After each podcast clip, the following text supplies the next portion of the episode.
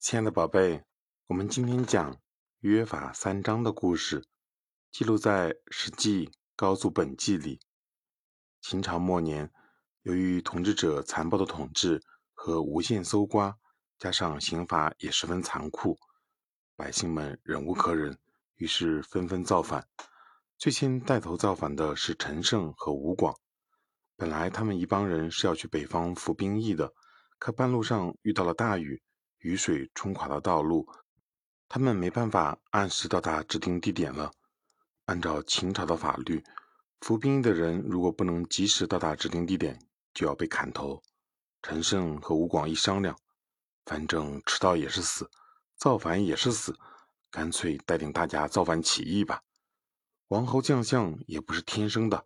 兴许拼一把还能有个出路，于是陈胜、吴广就带领着几百人造反了。陈胜、吴广造反之后，各地不想受压迫的豪杰们都跟着造反，刘邦也是其中之一。刘邦本来只是秦朝的一个小官，他押送服役的人去骊山，结果走到半路，服役的人就逃走了一半。刘邦觉得自己没办法交差。干脆把没逃走的人都放掉，自己带领着一批人造反了。经过几年的征战，刘邦逐渐成为一方首领，还占领了咸阳。刘邦率兵一进入咸阳，就有点得意忘形起来。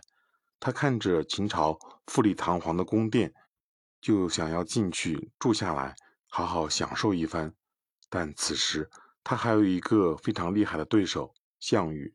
也想成为天下霸主，在手下的多次劝告下，刘邦放下了享乐的念头，决心先干一番大事业。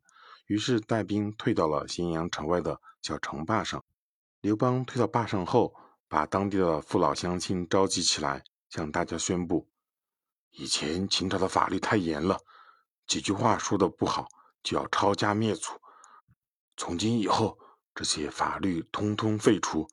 我与大家约法三章：第一，杀人偿命；第二，故意伤害别人的人要判刑；第三，偷东西的人要受到惩罚。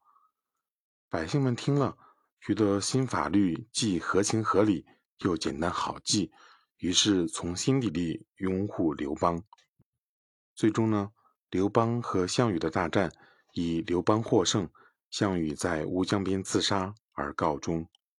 刘邦得到了百姓的信任、拥护和支持，最后取得天下，建立了西汉王朝。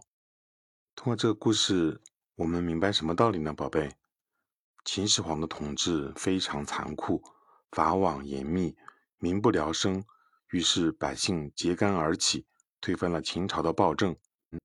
要知道，一个王朝法令越多，犯法的人就越多，法令规定的越繁。漏洞和毛病也越大。刘邦明白大道至简的道理，声称除约法三章，秦朝的凡律苛法均可全部废除。刘邦凭借简明扼要的约法三章，树立了威严天下、取信于民的形象。老子也说：“治大国如烹小鲜。”做得好的朝廷，不要多管闲事，而要尽可能少管事。约法三章也闪耀着老子思想的光芒。